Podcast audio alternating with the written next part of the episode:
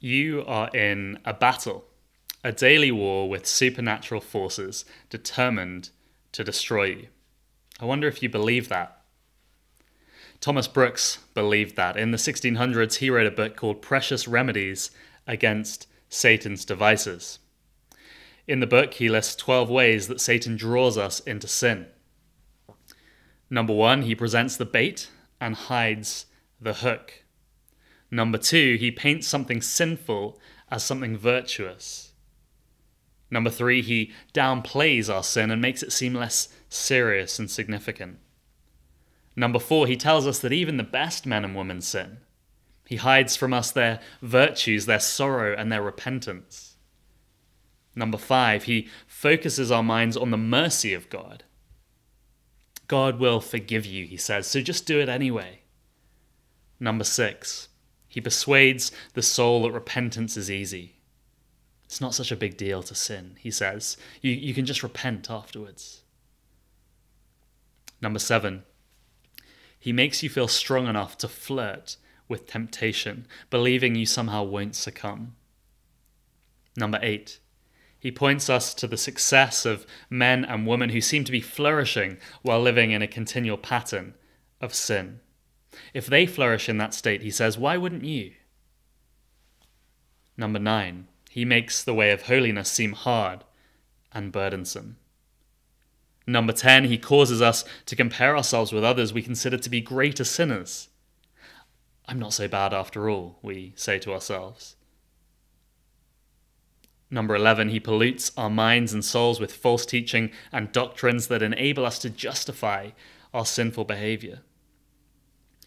And number 12, he encourages us to choose friends uh, and associates, company that negatively shapes our thinking and character. I wonder if any of those devices sound familiar to you. Did you realize that that, that kind of thing was Satan at work? Did you realize that his, his fiery arrows looked like those things? Did you realize that he is seeking to destroy you? Because for this section of Joshua to, to, to have an impact, for this section of Joshua to make any sense at all, we first have to, have to accept that we're in this ferocious battle against evil forces. Ephesians 6 puts it like this For our struggle is not against flesh and blood, but against the rulers, against the authorities, against the powers of this dark world, and against the spiritual forces of evil in the heavenly realms. Paul doesn't pull any punches, does it? Does he? He makes it crystal clear. You're in a battle. The question for us is how are we going to fight in that battle? Or are we going to fight? Are we going to play the victim? Are we going to lie down and die? Or are we up for it? Are we up for the fight? Because I'm convinced that this section of Joshua helps arm us for that battle and gives us hope that victory is secure. To understand Joshua 10, it's important that we know something about a people group called the Gibeonites. In chapter 9, we learn that they showed up at Israel's camp in Gilgal in worn out sandals, wearing old clothes, uh, with supply of moldy bread. And it all seems a little bit odd, doesn't it?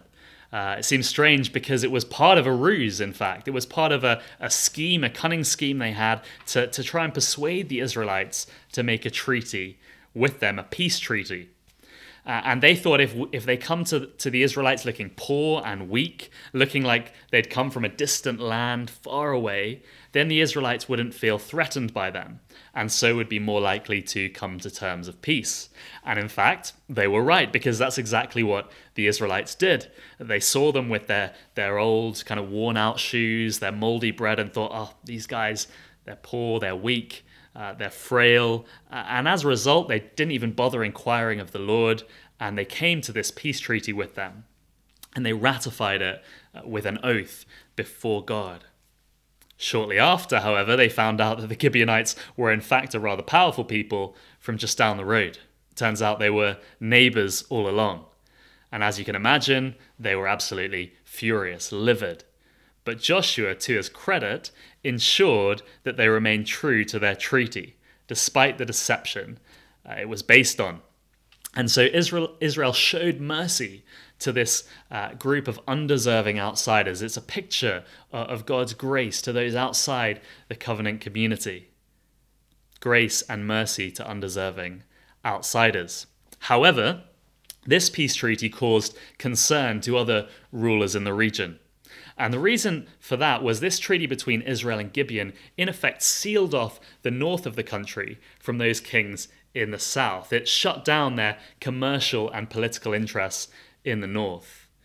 And threatened with that loss, uh, five Amorite kings from the southern region formed an alliance intent on taking Gibeon out and, and opening up the north of the country once again. And that's where we find ourselves at the beginning of chapter 10.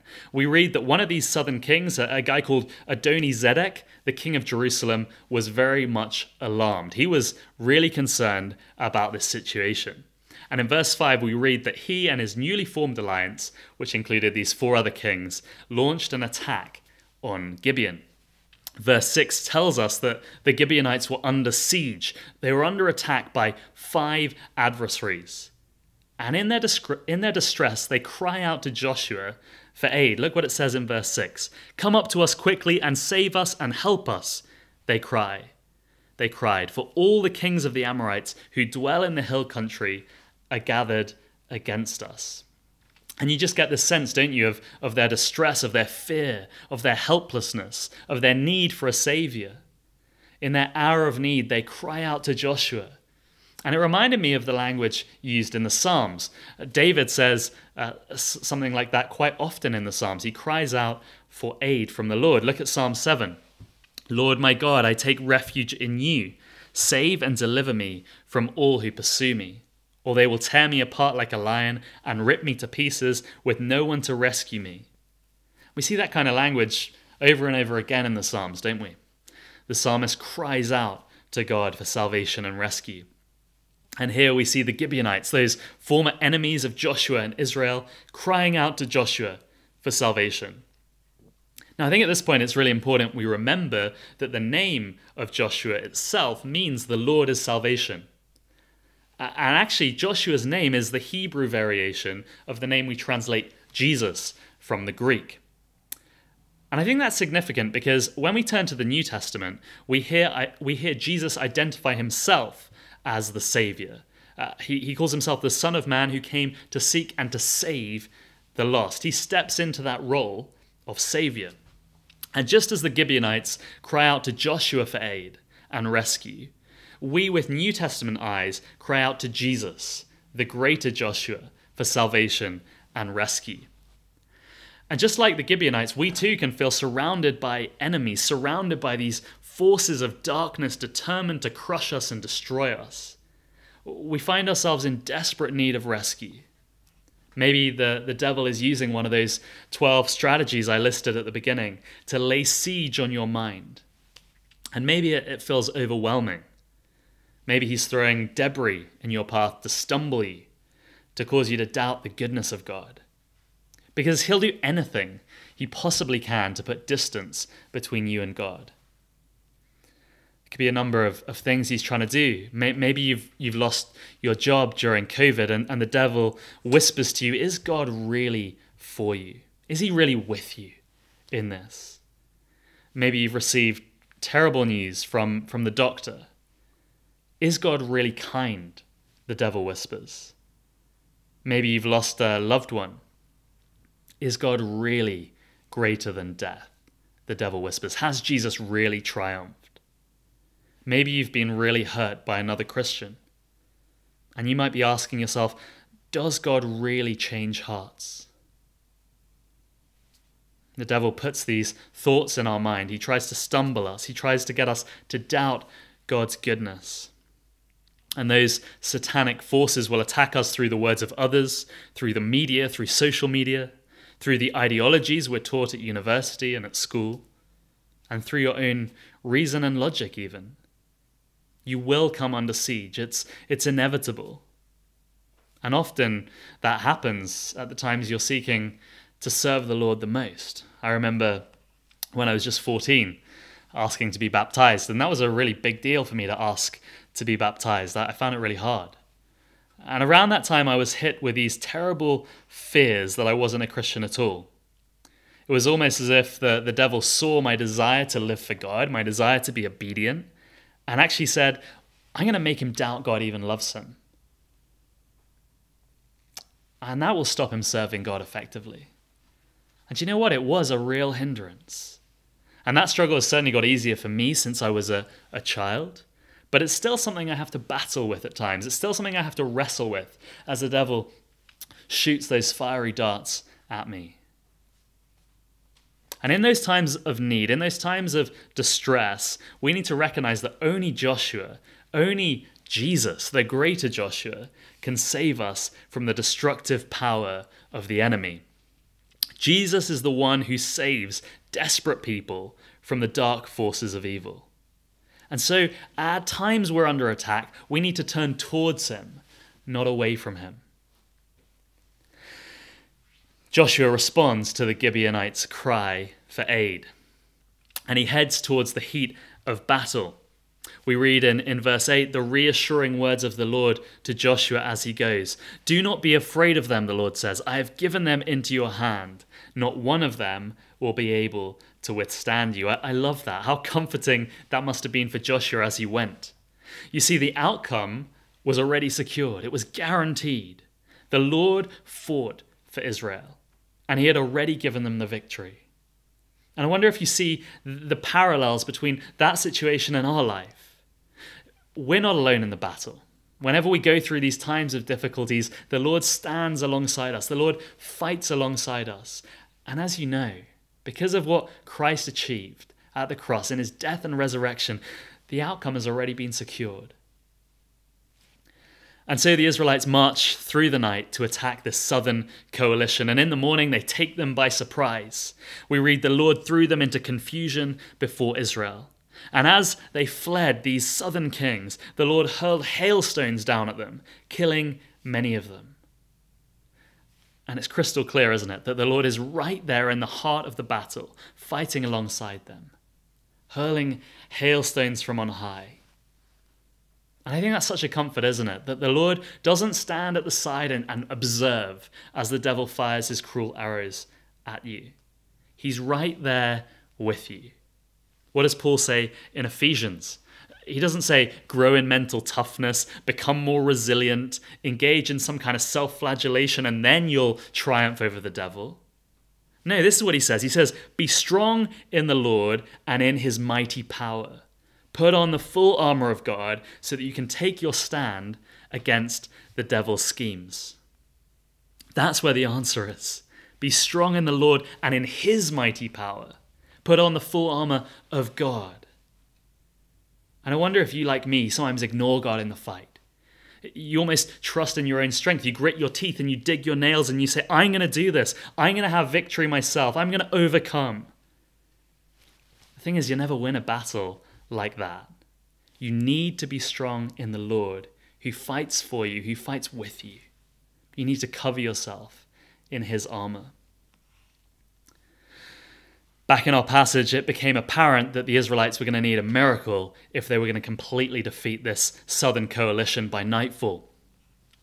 And so we read the extraordinary verses uh, 12 to 14. These verses, for me, are the, the climax, climax of this passage. Let's read them together. Verse 12.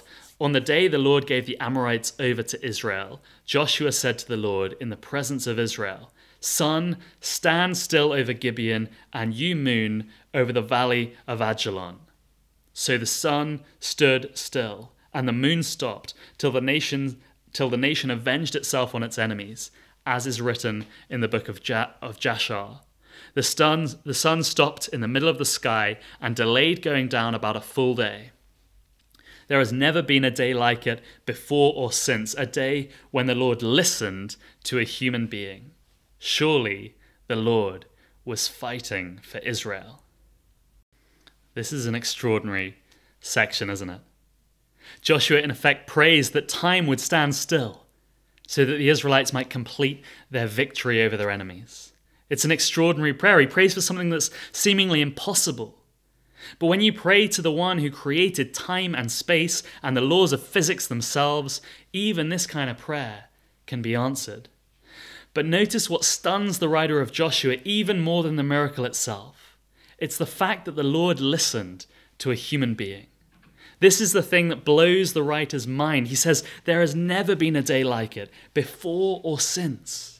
Why on earth would the all powerful God of the universe, the one who just a short while earlier had been hurling these hailstones down from on high, why on earth would he listen to the voice of a man? Doesn't seem to make sense. It was almost as if Joshua didn't just pray that the sun and the moon would stand still, although he did pray. He almost seemed to command that they stood still. It, it's, it's really strange. And it was almost like for those few hours, the universe was given over to the hands of a man. It was as if God had delegated authority to him for a time. And the writer says there's never been a day like this. And certainly throughout the whole of the Old Testament, there's no parallel to this account.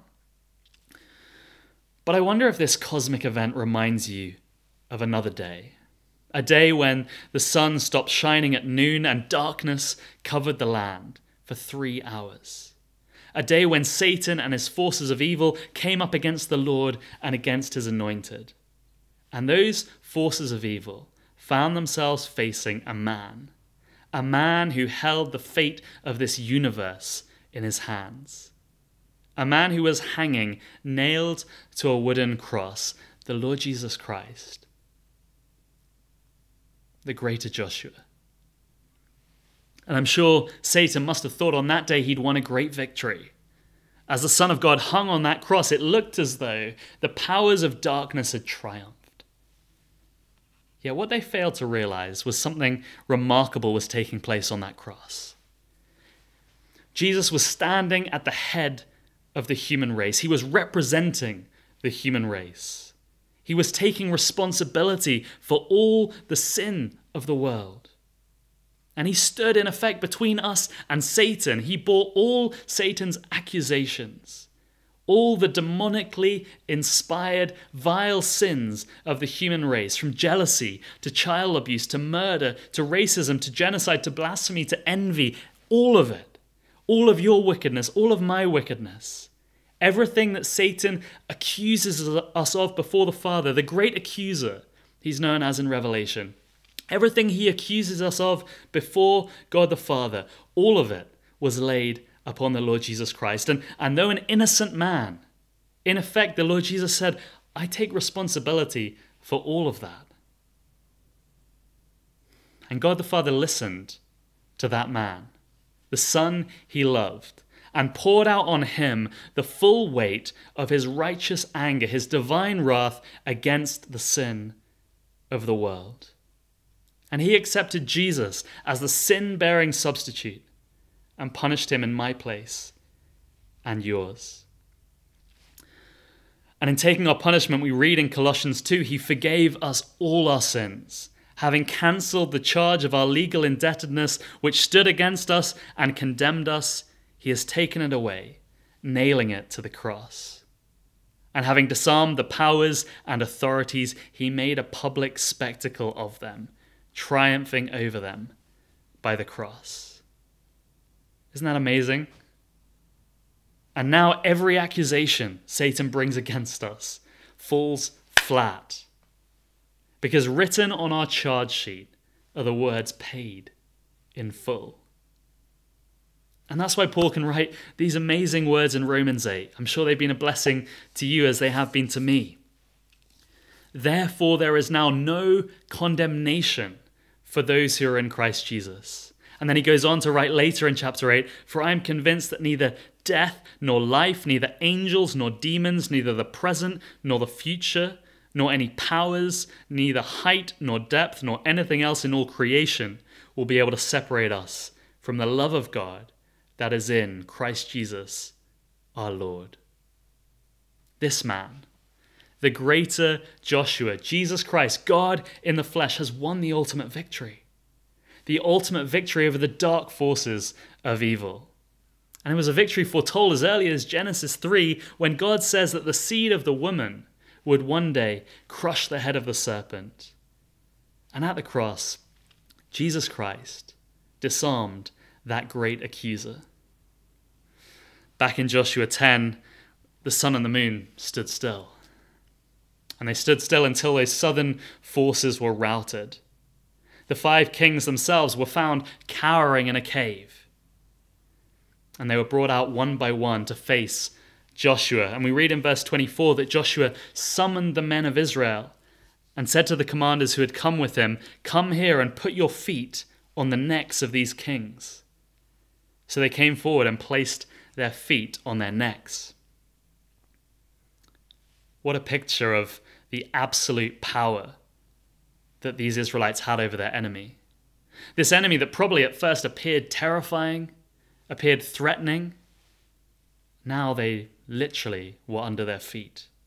And so too with Satan's forces of darkness. Having ensured their demise at the cross, Jesus in effect now says to us, Come, put your feet on their necks. See they're utterly defeated. This, this powerful force you were once scared of is destroyed. As Paul writes in Romans 6 For sin shall no longer be your master, because you are not under law, but under grace. They've got no power over you. The things Satan throws at you that may seem terrifying and insurmountable, we need to try and look at them in light of Christ's great victory at the cross.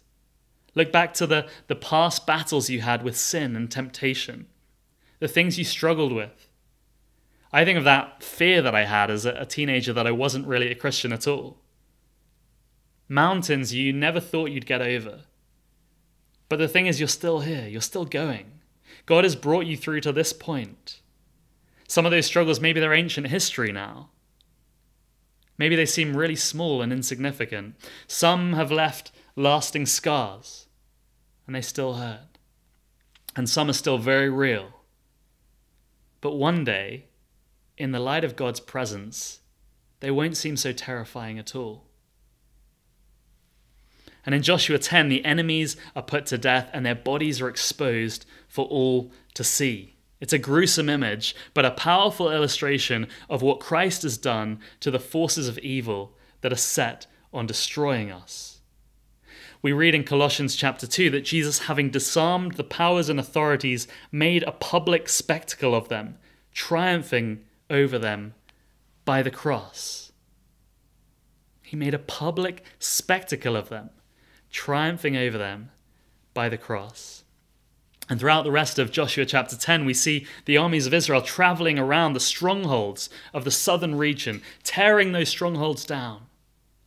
The kings had been defeated. All they had to do was go to the strongholds and tear them down. Victory was certain, but there was still work for them to do. These Israelites who used to be slaves, now they're warriors, victorious warriors. They're not victims, they're victorious soldiers of the living God. And so for us, the cross sealed Satan's fate. His demise is guaranteed, it's confirmed. But God has allowed us to feel the heat of battle a little longer. He wants to shape us through our fight with Satan and his allies. He wants to sharpen our faith and mold our character. And so those 12 devices I listed at the beginning, along with others, will be used against us often on our Christian journey. But here's the thing we're not victims. We're not helpless, weak victims. As our society increasingly opposes the things of God, we shouldn't develop this victimhood mentality. Because the truth is, we're on the winning side. The ultimate battle over dark forces has been won. So we don't need to fight like the world fights. Paul says that in 2 Corinthians 10. He says, For though we live in the world, we do not wage war as the world does. The weapons we fight with are not the weapons of the world. On the contrary, they have divine power to demolish strongholds. We demolish arguments and every pretension that sets itself up against the knowledge of God, and we take captive every thought to make it obedient to Christ. See, our role now is to dis- destroy strongholds, just like the Israelites. We're still in a battle, but we fight with confidence. We fight with the Spirit of Christ, of Christ indwelling us. We look back to that great triumph on the cross, that day of all days. We counter Satan's devices with the truth of the gospel. We daily arm ourselves with the promises of God, proclaiming God's truth to a dark world, and in doing so, tearing down Satan's strongholds. And we pray continually. We'll get some scars along the way, no doubt. But one day the fight will be over.